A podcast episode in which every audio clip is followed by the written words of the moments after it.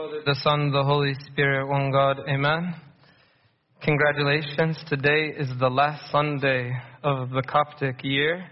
And because it is the last Sunday of the year, or to say it differently, because we have reached the end of the year, the church reminds us about the end of time, the end of time, the end of the world, and of Judgment Day. And all the readings today are about the end. They're all about the end. They speak about the Antichrist coming and the signs of the end times, the famines, the pestilence, the earthquakes, the false prophets, and all the difficulty that will come at the end.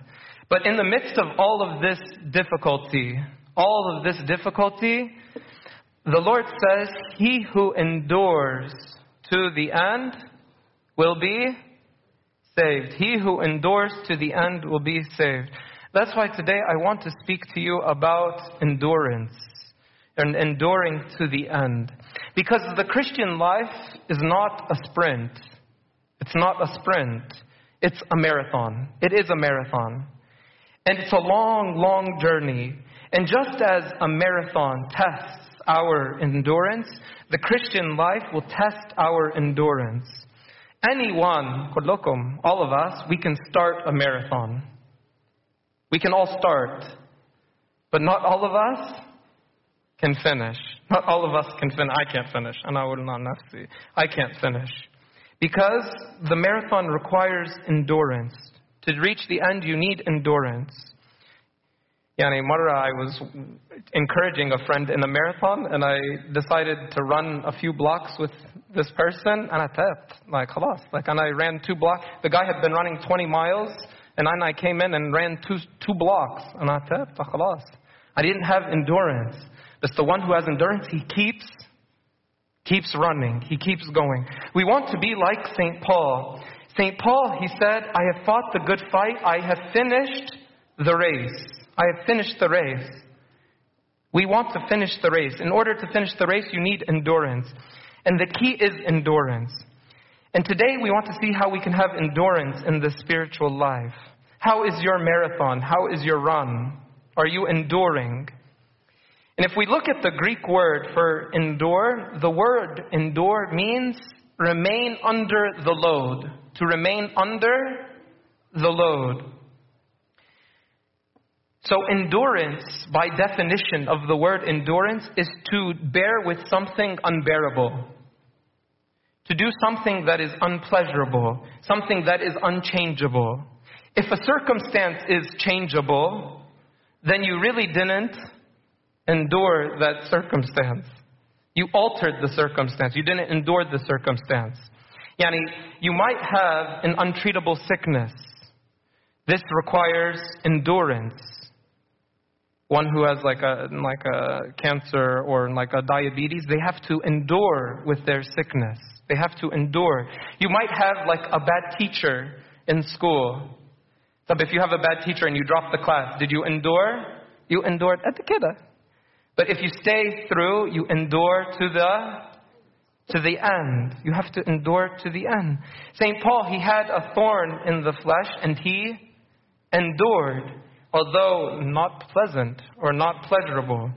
Marriage requires endurance. Actually, any relationship requires endurance. If you didn't endure, and if every time there was conflict, you said, and fight that up, then we'd have, Kulena would be broken. So we all need endurance. Parents, you need to endure with your children. Children, you need to endure with your parents. We all need endurance. Our Lord Jesus Christ, He endured on the, on the cross. He could have taken another form. He could have done anything else, maybe less suffering, less, but He endured the punishment of the cross. He carried the load. We said endurance means to carry the load. He carried the load of the cross. And from our readings of today, I found maybe three big areas of endurance that each Christian we need to focus on. Okay? Three big areas that each Christian needs to endure in. The first area of endurance is the endurance through false teaching. False teaching. In the Pauline epistle today, from 2 Thessalonians chapter 2, it speaks about this endurance through false teaching. It says, The coming of the lawless one is according to the working of Satan, with all power, signs, and lying wonders, and with all unrighteousness, deception among those who perish. Because, why are they, why are they passing away?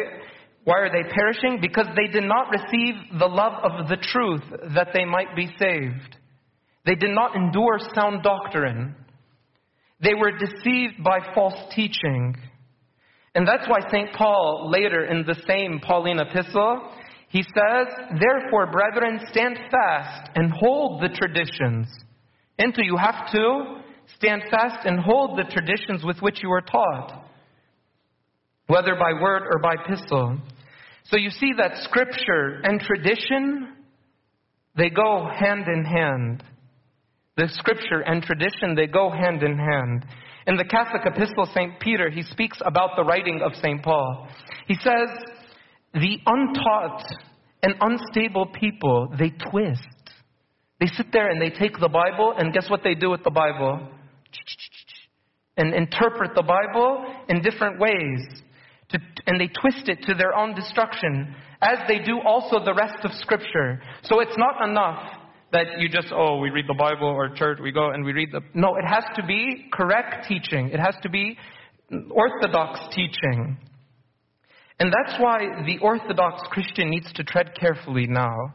Because these days, if one searches, there is plethora of Christian belief.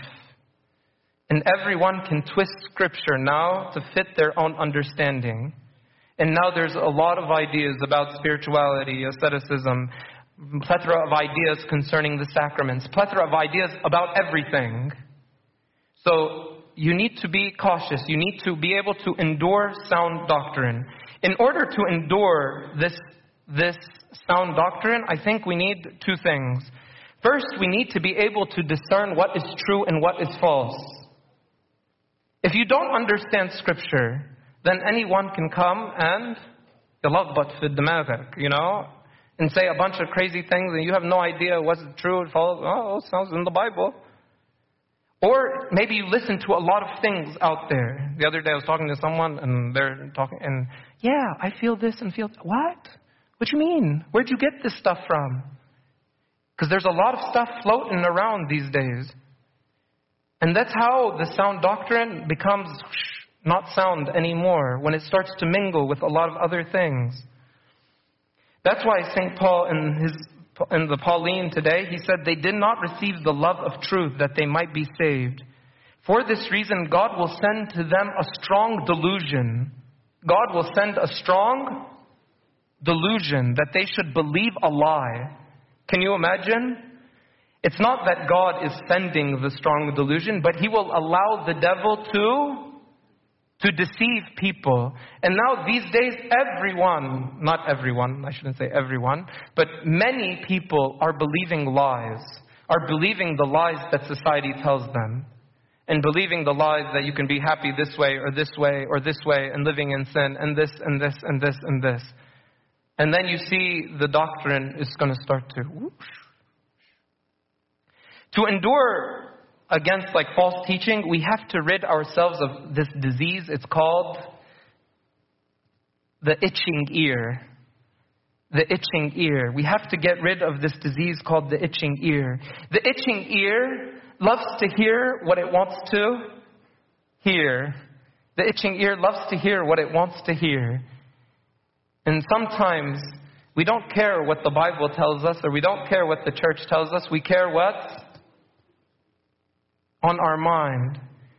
And this is the, like, if we have itching ears, then false, like, doctrine does on the side. Then you make the doctrine into faddal, into talo, and like, to give, and say what you want to say. But that's not how it goes.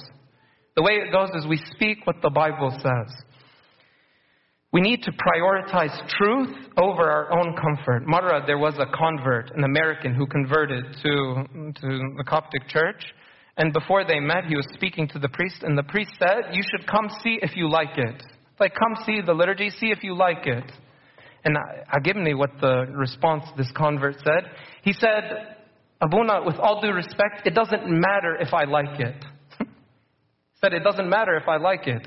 What matters is if it is true, what matters is if it's true. It doesn't matter if people oh, well I don't like it, but if it's good and whatever, it's good, and I like it. If I like liturgy, it's good. So he sacrificed his own comfort for truth. Enduring sound doctrine, we need to sacrifice our own comfort for truth. Most of us, yani, we all grew up in very beautiful churches, and we very strong in the faith. And we have a responsibility, and I feel this responsibility, and parents, you should feel, to raise our kids in the church and in the traditions that we received. To be like strong Christians. To, to love fasting, to pray, to love tazbah, to do all of these things. Like the church has full of jewels. And I feel as like parents, your number one responsibility is to pass this, to endure the sound doctrine, to keep the traditions that we have that we have been instructed. So that at the end of our life, we can be like St. Paul and say, I fought the good fight, I finished the course, I have kept, I have kept the, eh? I've kept the faith. Into had keep the, will keep the faith. Well, into had mingle and dilute the faith and mix it and do it. Say, I will keep the faith. The second area of endurance that the Christian has to endure is to endure persecution. The Christian is called to endure persecution. the Lord told us, turn the other cheek. That's enduring persecution. Daniel and the three youth, they could have eaten all the delicacies of the king, but they said, no, we're going to stay fasting. We're going to stay fasting. They could have, Daniel could have said, I am not going to pray with my door open or my window open, and I'm going to go pray in hiding. But he did it anyway, and he didn't care of the persecution. He didn't care of the persecution. Because Christians or holy people are not scared of persecution. Christians actually, this is like shwaya crazy, and I admit it, is that actually Christians, we embrace persecution. We embrace persecution. St. Paul, he says something very beautiful in Romans 5. He says, We glory in tribulation. We boast in tribulation. Ida, St. Paul, why you boast in tribulation?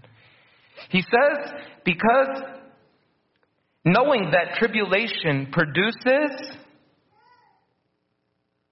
perseverance. عارفين الآية دي ولا أنتوا نمتوا؟ Per- persecution results in perseverance. Perseverance is another word for endurance. And perseverance builds character. Perseverance builds character. And character leads to hope. Ah. So you see that persecution in the, in the life of the Christian is not something that we despise. Actually, we embrace. That's why we love the cross. We love the cross. Even though this is persecution, this is pain, this is suffering, this is a lot ridicule, this is humiliation, this is everything. But the Christian holds and loves the cross because the Christian embraces these things because these things build our build our character. One who endures persecution is found to be tested.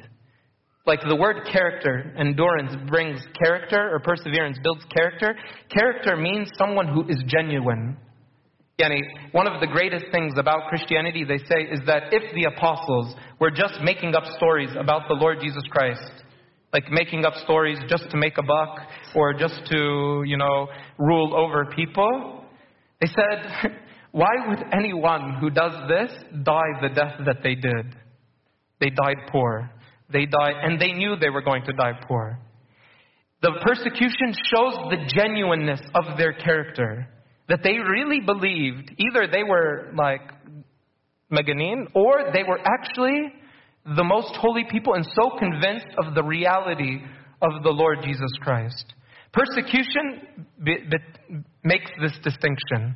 Are you willing to suffer? Then, you, good Christian, you've passed the test. If you're not willing to be persecuted, uh, not genuine yet. not genuine yet.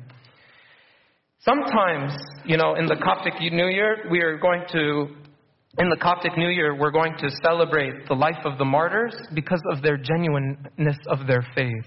And sometimes, especially now in America, we have a different form of persecution.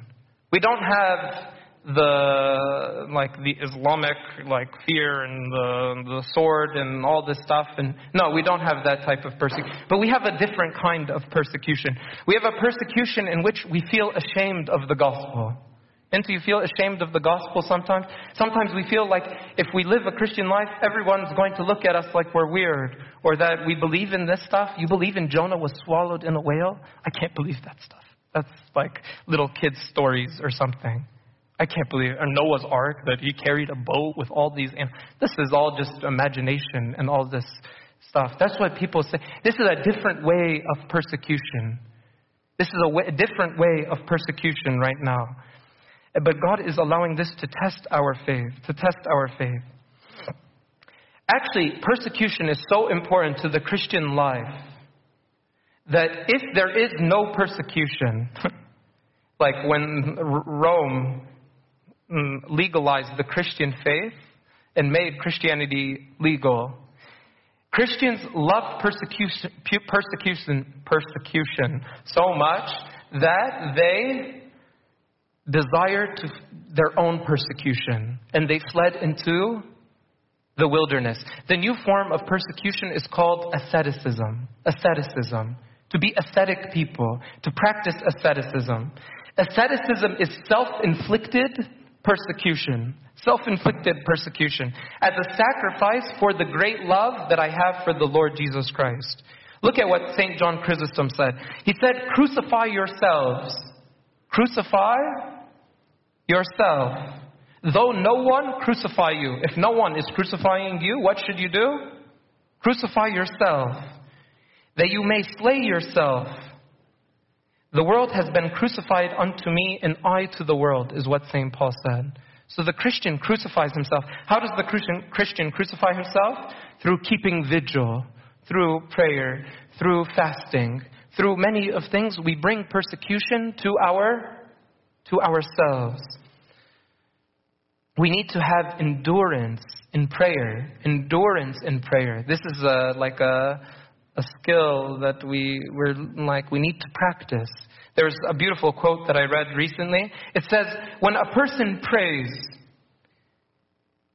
no doubt some external or empty reflection does not, like, has to impede him, causing the attention which the mind directs on God to be sidetracked and interrupted. Like anytime you want to start to pray, you'll start to get distracted. And where's the mind going? And oh what am i doing? And this is boring. And this is what am i doing? This always and all this stuff. And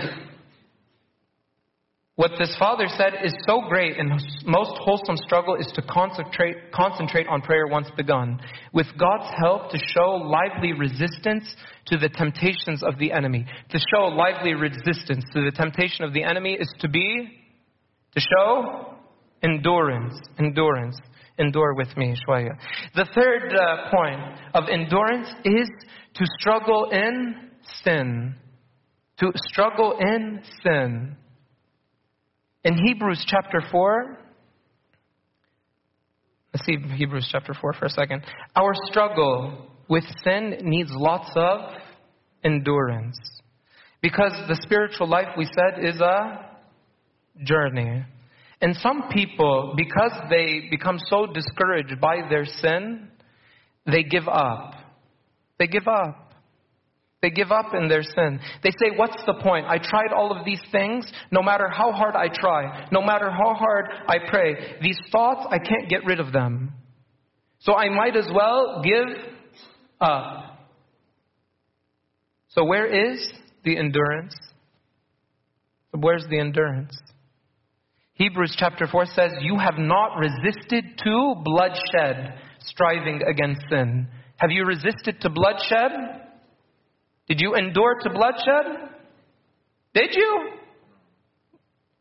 I think some people they get discouraged like this because of inaccurate teachings that we have sometimes with regards to God's grace and with regards to repentance and confession.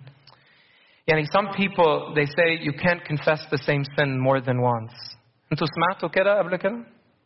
No? Have you heard that? Who heard that?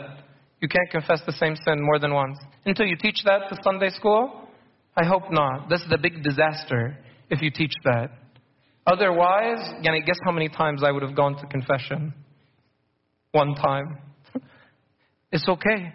That's not the problem. The problem is not like you can't, like you're not, like God doesn't forgive you just one time for each sin. No. You have to keep struggling, keep repenting, keep fighting. The Lord told us to forgive our brother 70 times 70. With the 70 times 7, they have to be unique sins.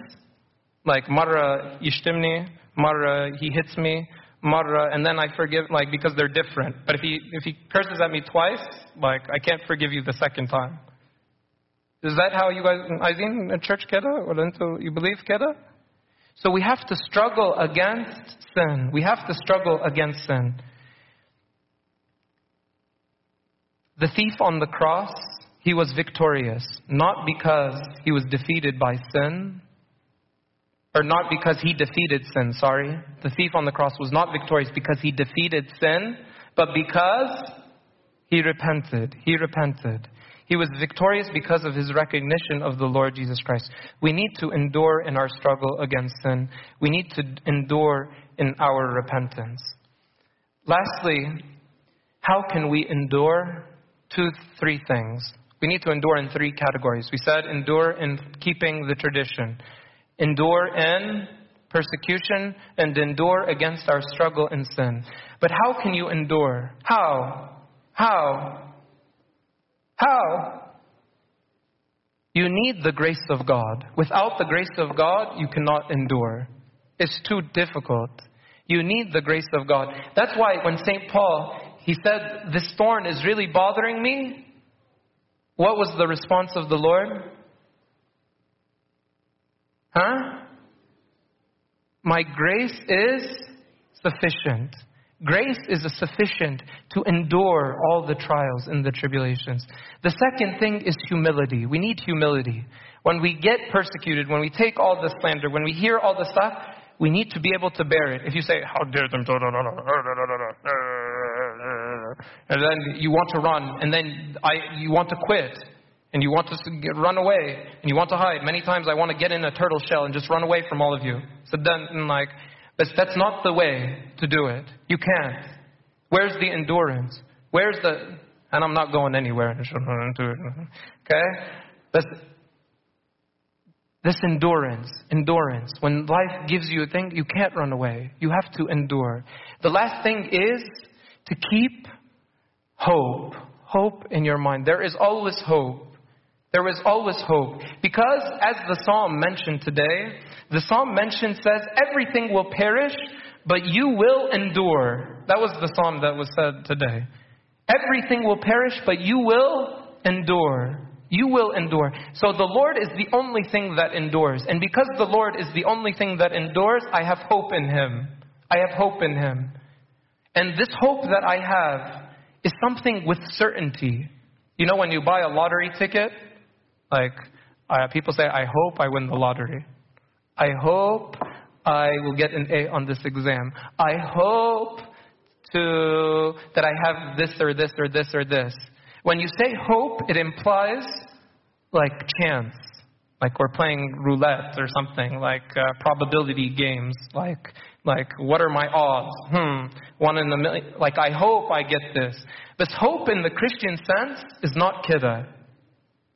Hope in the Christian sense is not lottery. Hope in the Christian sense is certainty. I know. What are my chances that I will be saved? What chance?